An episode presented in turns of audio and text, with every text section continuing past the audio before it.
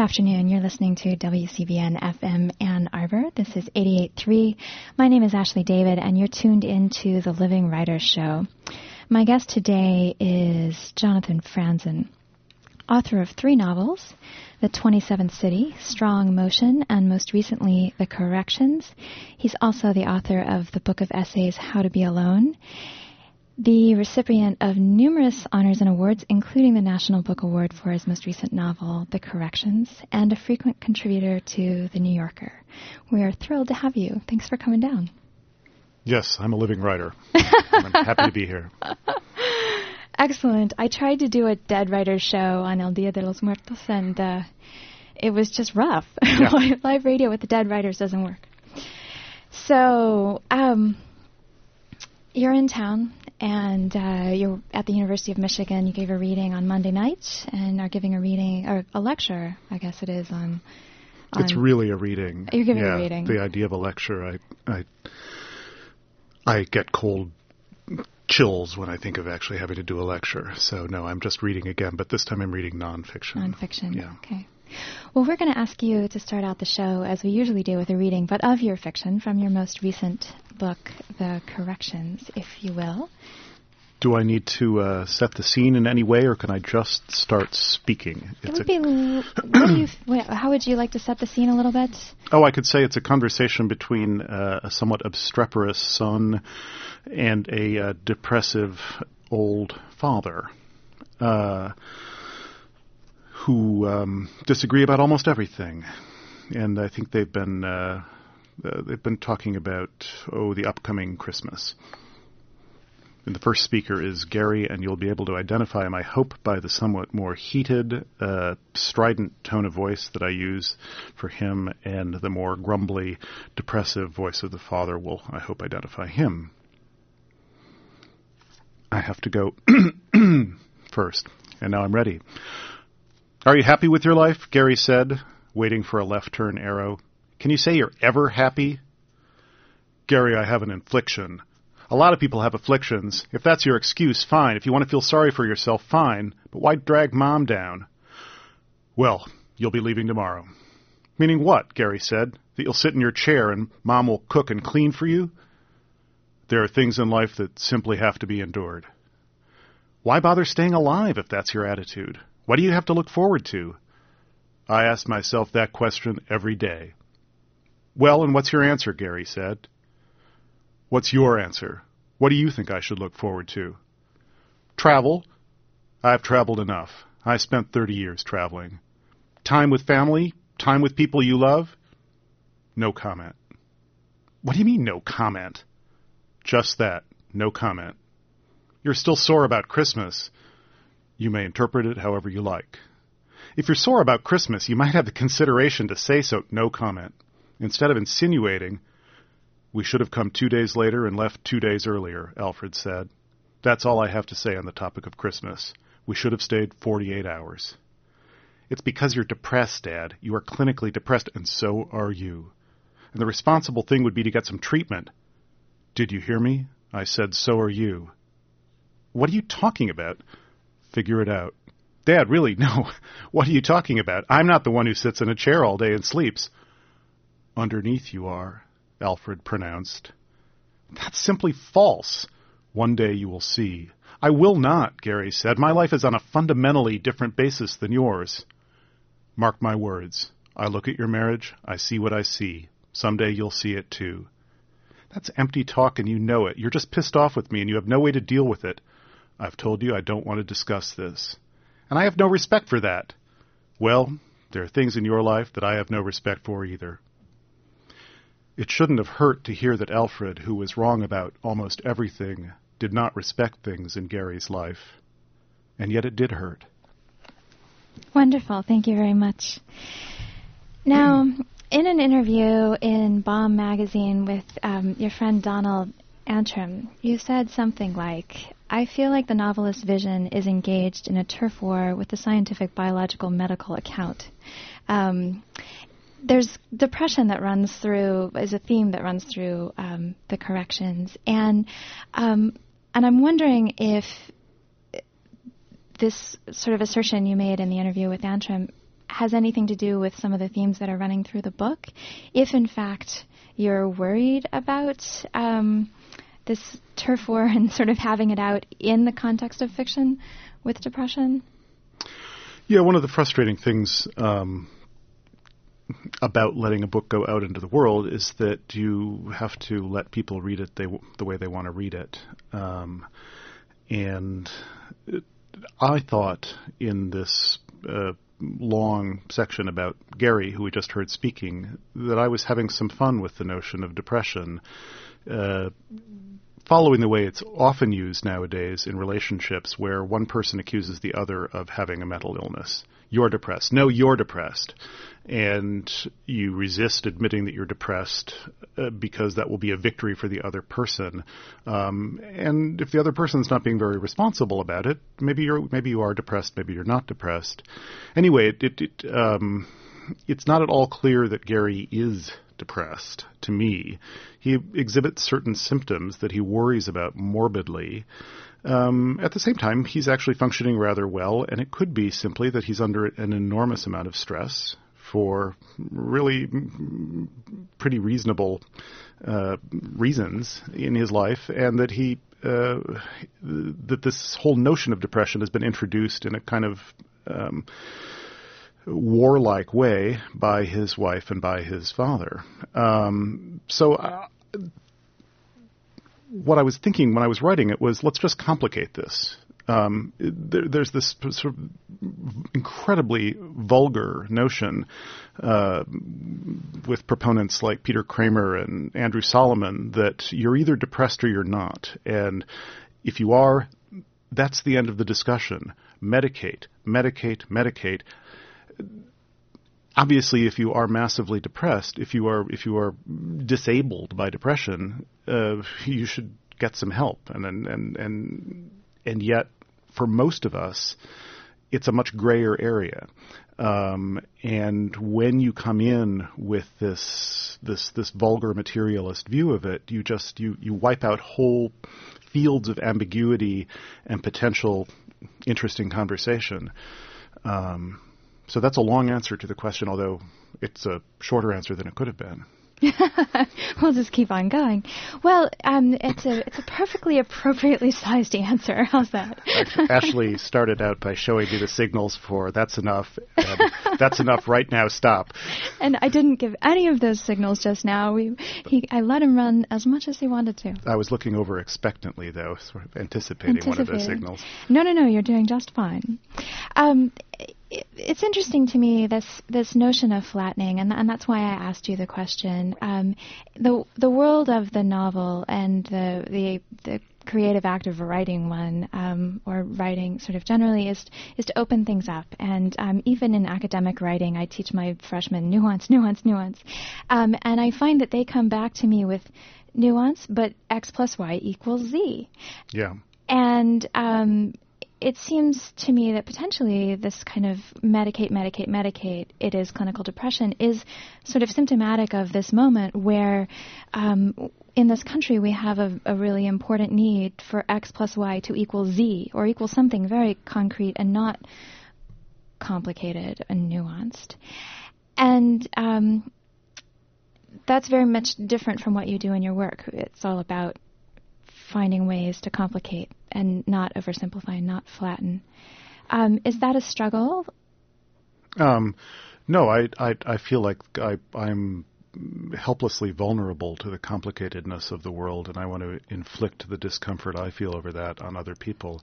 And if I can package it in uh, entertaining narratives, then I stand a better chance of, of inflicting my discomfort on people who. Actually, that's the way I used to think of it. Um, back when uh, you were angry before. Back when I was angry, yes. Before you learned how to be alone. yes. Um, uh, there is some impulse like that at work always, but um, really what I should say is that I've I I don't I don't think novels are written for people who um, who need the news in them. I think novels are written for people who uh, who feel alone with the way they feel about the world, and um, I'm just writing down the way things appear to me and I appreciate as a reader when someone takes the trouble to notice that things are complicated and to notice the contradictions uh, that we all walk around with all the time.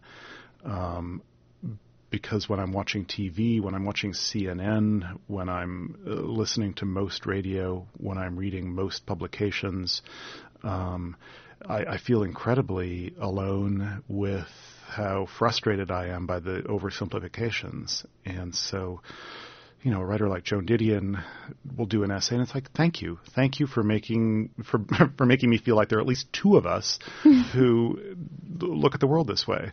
Um, yeah, that's the new the new kinder version of inflict my discomfort on a comfortable world. Do you think the world really is that comfortable? I mean, obviously, you know, if if Didion can write, and and at least when you, I actually also read Didion and go, thank goodness, there's there's someone else. Um, is, do you think that the world really is that comfortable, or do is the medicate, medicate, medicate, or watch TV, watch TV, watch TV? Um, well, this gets at I think what uh, uh, one of the the dirty secrets of reading and writing, which is that uh, to paraphrase Flannery O'Connor, people without hope don't read fiction. Uh, people without hope don't uh, want to have an experience of any kind, and reading a novel is a way of having an experience. So I think it actually, the, the, dirty secret is that people, you have to be sort of okay to write or read an interesting book. Um, it is a marker of privilege, and those people who who accuse literature of being an elitist pursuit um, are right in a way. Um, if you have a really, really lousy life, you're not going to want to come home and read Kafka. You know, my God, so my God. Yeah. Um, you know, the, the, the, an, an exception to that are people in prison um, who are an interesting exception, who I hear from quite a bit um, via reader mail. They're an interesting exception both uh, class-wise because there are a lot of people who came to reading not at all uh, who are in prison who came to reading not at all through um, their upbringing and, and the opportunities, opportunities they had as children, but only as adults. And it's this kind of revelation. But of course, they also have a lot of time um, and, and, and, a, and, a, and a boring existence. Uh, but generally speaking, it is. Um, you know, I feel like I have the luxury of being uncomfortable, and I can open myself up to those, to those, to, to the variety of answers uh, to the questions one might pose in a way that if I had a harder life, I don't think I would be able to. But what about? Um, I mean, there are loads of upper middle class folks out there, middle class folks out there who um, prefer not to read um, and and have the luxury of. One of the things I like about about fiction and about literature in general is that uh, it doesn't correlate particularly well with socioeconomic status. It's a it's a different kind of privilege.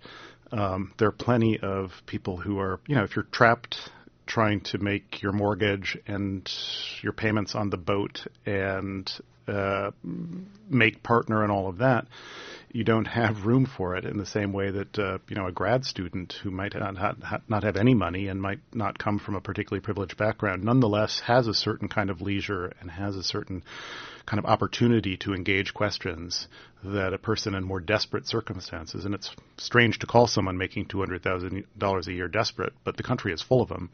Yeah. Um, might have. Well, and desperation is a personal experience, if not a an objectively sort of exactly, of. Exactly. And this is all about, right. So it's a weird kind of privilege and it's a weird kind of elite uh, that hangs around at crummy used bookstores buying tattered 99 cent paperbacks. Uh, it's the kind of elite I'd want to belong to. Well, on that note, we're going to take a short break. We'll be right back. You're listening to The Living Writer Show on WCBN FM 88.3. My name is Ashley David, and my guest today is Jonathan Franzen.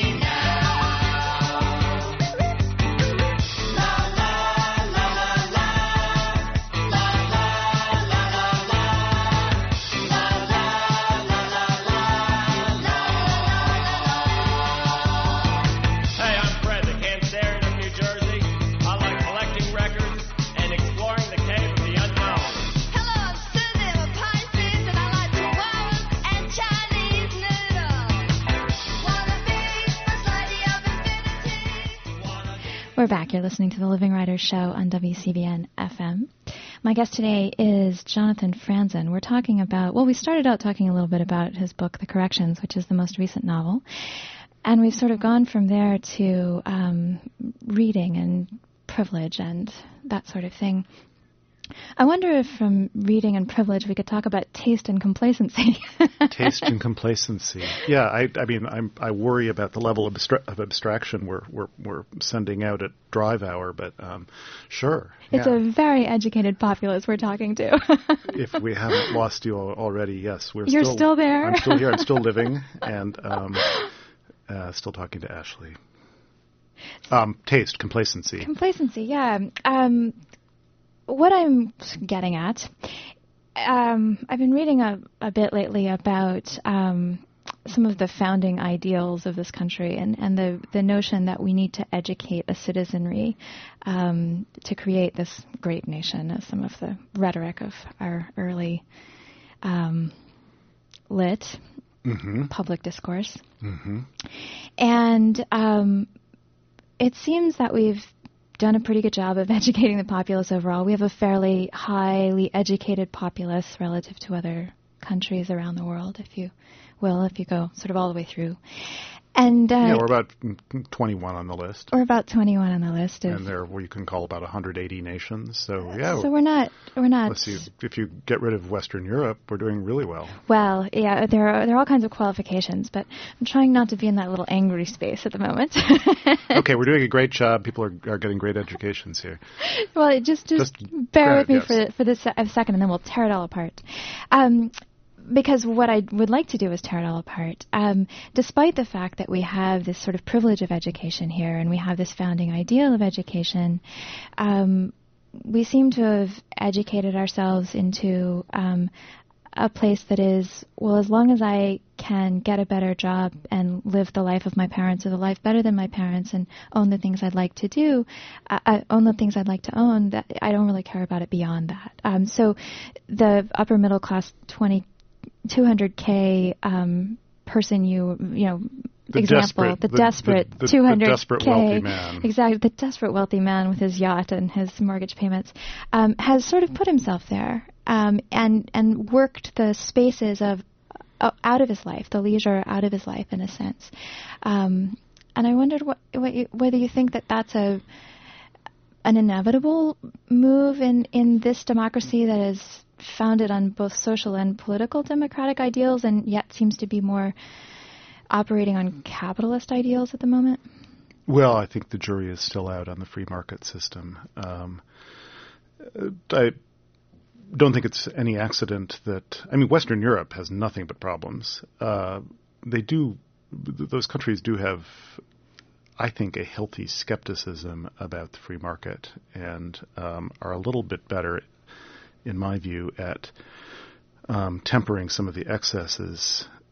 If you if you really if you reduce a country to the pursuit of gratification, the pursuit of the means to gratify yourself, and that is the the, the, the basis of your economic system, it's going to last only a generation or two. And I sort of feel as if our technological prowess, our economic advantages, were sort of like the highways that the Romans built, and then, you know, they were useful to the barbarians for a couple of decades to ride into Rome and sack it.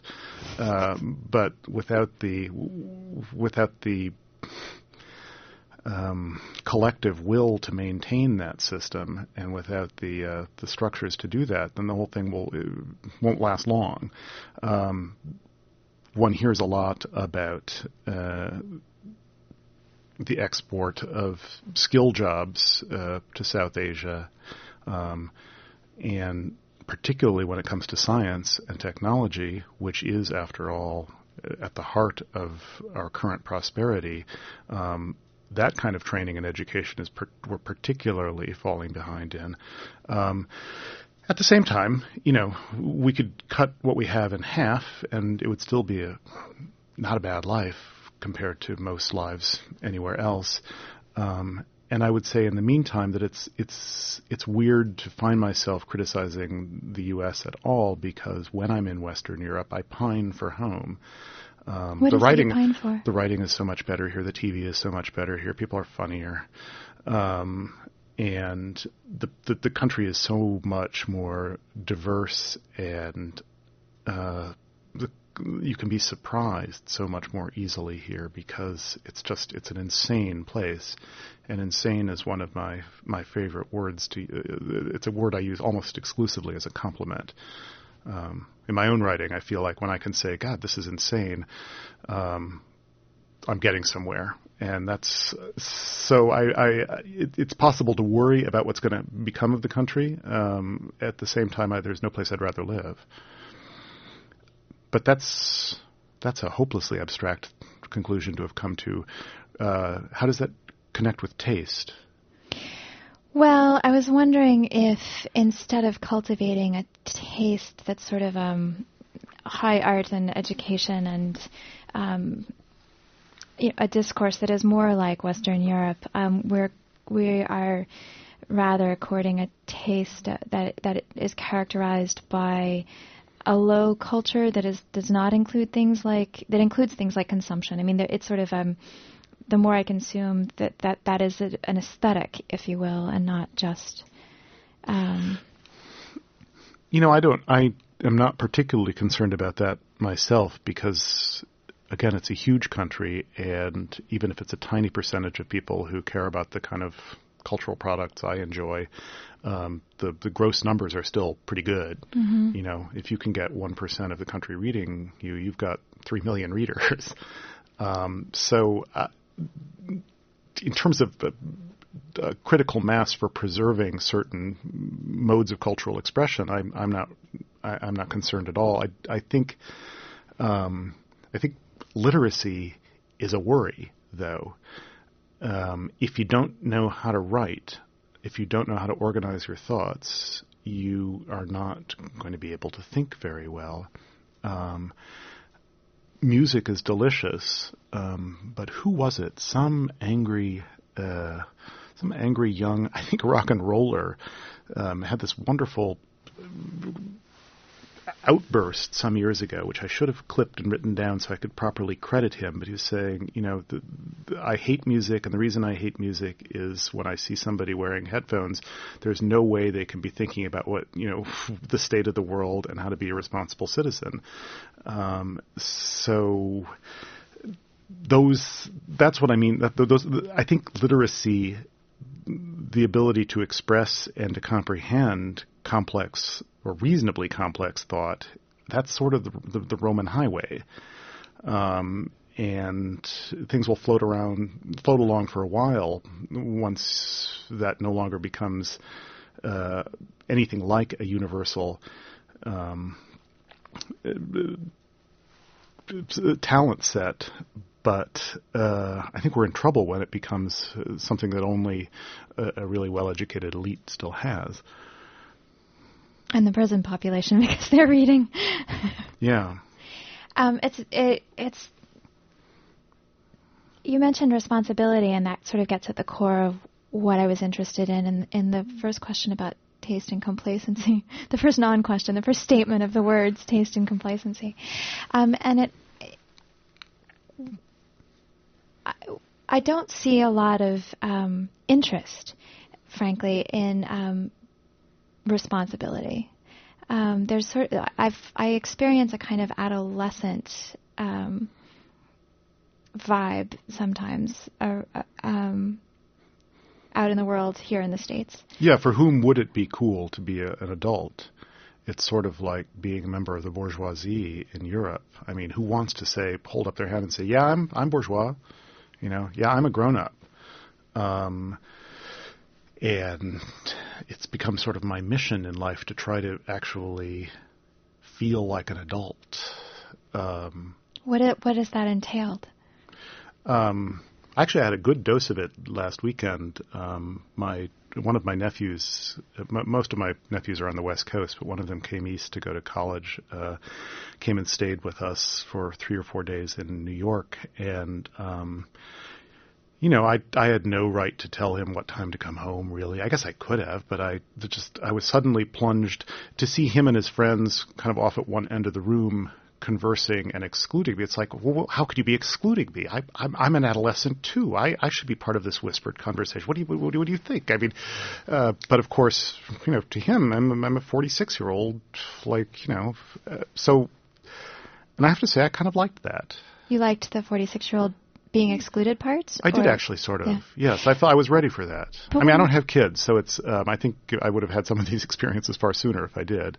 When you were a kid, um, if I can take the your nonfiction persona and, and, apply it to your real life.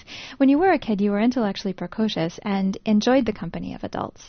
Um, is there a switch or or a coming into that skin of you've always been 46, only now you really are, or um, I mean, you also in the in a fairly recent um, New Yorker piece called "The Retreat: Fellowship, a Youth Minister, and Me."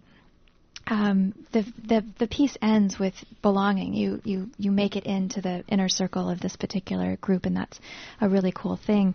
But at an earlier point in the piece, you said that you were a lot more articulate than you were m- mature. Did you then spend the time in the company of older folks and just wanting, or was this articulate, articulate, which I lack. The articulateness that I I'm, lack. I'm just so in, enjoy the fact that you're the one struggling here and not not me because it's it, it, seemed likely to be the other way around. Oh no no no! My job is to make you feel better. um, no, but but is it? Um, what was that initial impulse? Well, I'm a teenager too. Um, in any way related to being an actual teenager when you were and being an adult? I mean, like that double experience. If help me out here. Were you having a double experience there, of being a teenager and being a 46 year old, um, in a way that you were having an experience when you were a teenager of being a teenager and feeling like a 46 year old?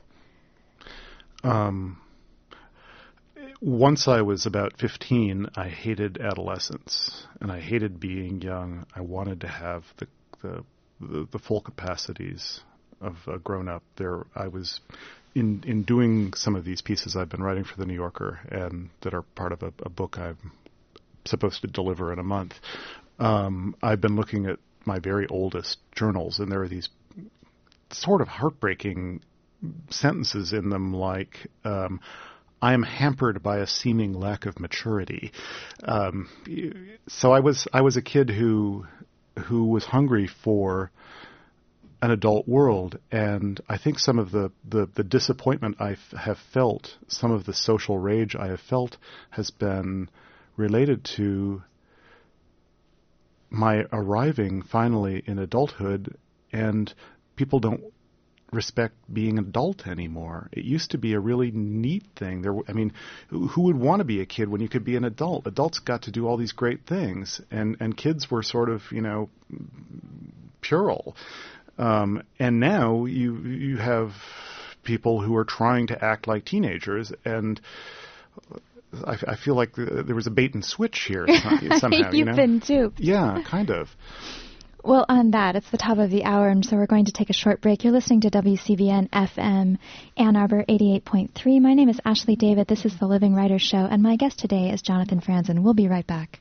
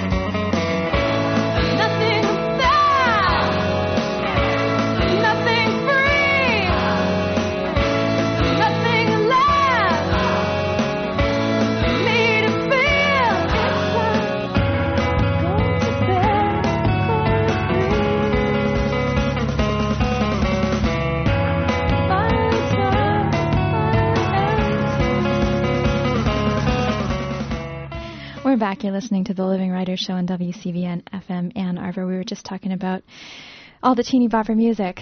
Jonathan Franzen is my guest today. Tell us about the teeny bopper music, the appeal. We were talking about music earlier and how um, people can't possibly be. Um, well, you know, if you grow up listening to Johnny Cash, you're kind of a Johnny Cash fan for life. And if you grow up listening to Frank, you know, you're a Sinatra fan for life. Um, so I came of age with, at a great time, um, when you know, you would go out and buy new the vinyl of of Elvis Costello and the Clash and the Talking Heads. Um, the there was only one significant development after that in popular music, uh, which was rap. You know, that's so I and I feel very fortunate to have. It was a it was a time of great ferment, and those guys really taught me how to live in some significant way. Um, but unfortunately, I'm saddled with these tastes, and even though I, I will occasionally find a piece of classical music that I can become really attached to, like um, Petrushka, I, I can listen to over and over and over, and a few other things like that. Mostly, I just have these really these really teeny bopper tastes, and um, you know, want to hear what what all the 19 year olds are listening to, and it's it's um, um, the joke is on me. Well, we were talking about before the break about um, this. Folks don't want to be grown-ups anymore, and um, help me out here because I'm hopeless. Um, who is the lead singer of Sonic Youth?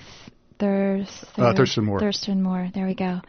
Um, he's sort of the quintessential. I'm never growing up. No, I'm not. Right. Um, and uh, we're gonna end the show today with a little Sonic Youth. Good. Um, do you think that that w- why what where's this where was the bait and switch? What what happened? Well, um, I think a lot of things are driven. A lot more is driven by uh, by market forces than TV cultural commentators like to admit.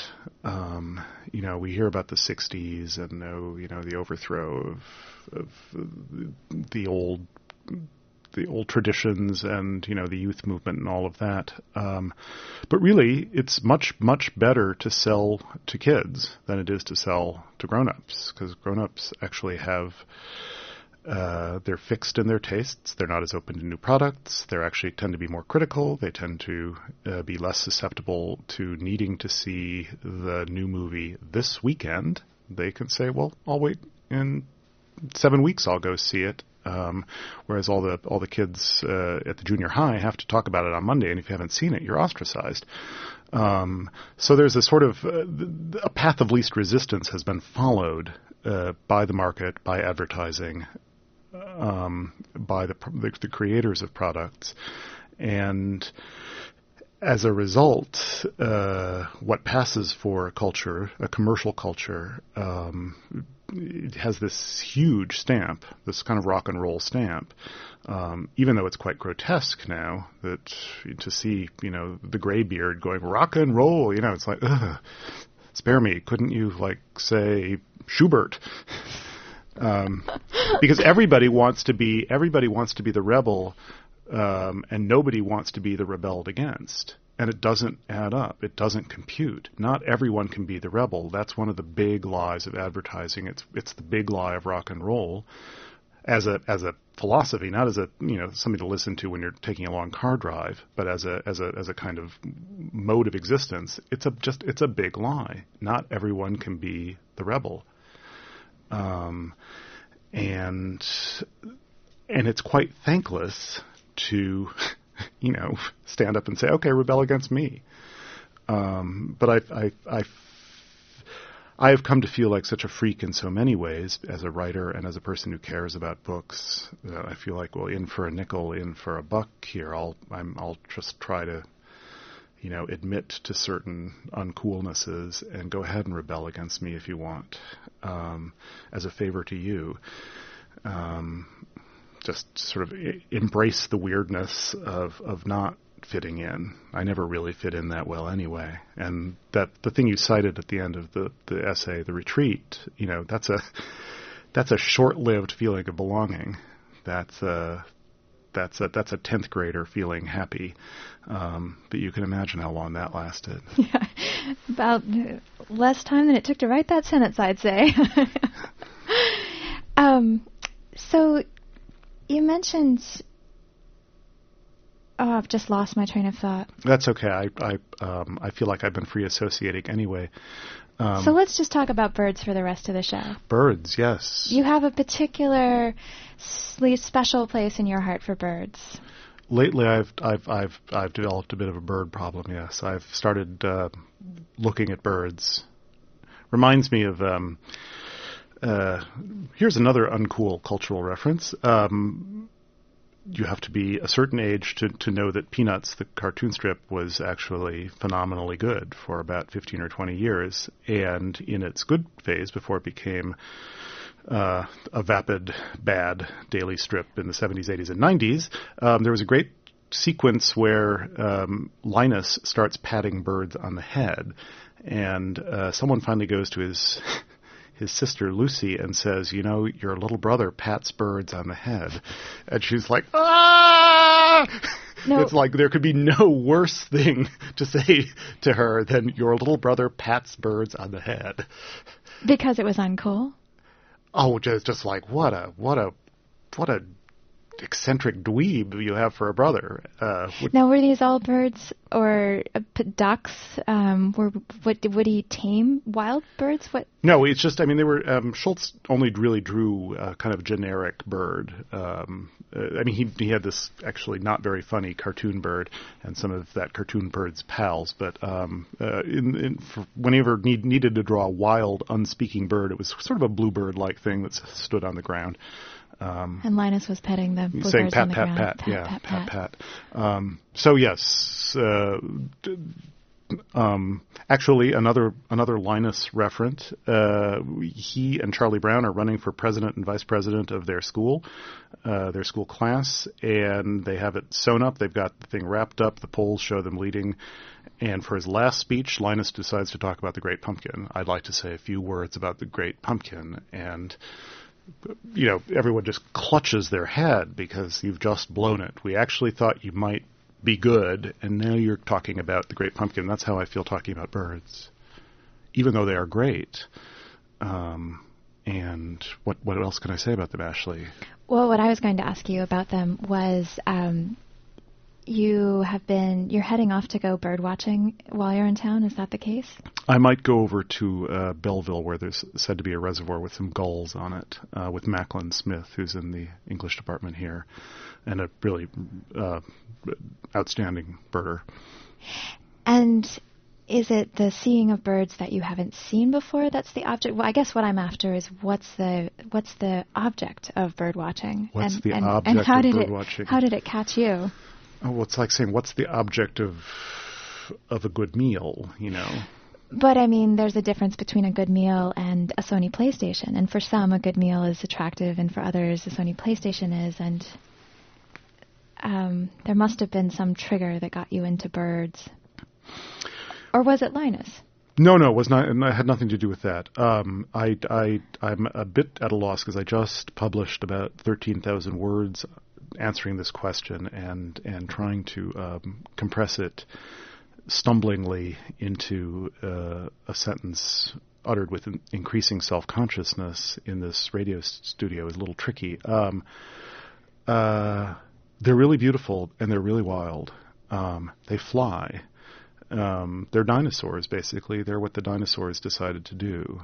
They, they they turned into these feathered things. Do we have do we have one minute? I can read my paragraph about why birds are so cool. Let's Here. do it. Um, because God knows I'm not going to say it as well. Uh, changing my character, I'm just flipping through the pages here. I'm almost there. I'm almost there. We go past my mother's While death. Jonathan is flipping through the pages to get past his mother's death to find the paragraph, let me tell you that he will be reading nonfiction tomorrow night, Thursday night, at the Rackham Amphitheater at 5 p.m. Now, paragraph? He might even be reading some of this very essay. Birds were what became of dinosaurs. Those mountains of flesh whose petrified bones were on display at the Museum of Natural History had done some brilliant retooling over the ages and could now be found living in the form of orioles in the sycamores across the street. As solution to the problem of earthly existence, the dinosaurs have been pretty great, but blue-headed vireos and yellow warblers and white-throated sparrows, feather-light, hollow-boned, full of song, were even greater. Birds were like dinosaurs' better selves. They had short lives and long summers. We all should be so lucky as to leave behind such heirs. Wonderful. Thank you very much. Thank you. That's a good way to end the show. It's been a real pleasure to have you on today. Um, You've been tuned into the Living Writers Show on WCBN FM Ann Arbor. My guest today has been Jonathan Franzen. We've been talking about, oh, just about anything. and um, next week, my guest will be John McCain. That would be the Senator, John McCain. John McCain. He writes some books. And um, so please tune in next week as well. The Living Writers Show is every Wednesday from 4.30 to 5.15. And stay tuned to WCBN. The sports report is next. Thank you to our engineer, Chaz Barrett, for doing such a great job. And thank you to our, my guest, Jonathan Franzen, for stopping by today. My great pleasure. We'll be back next week.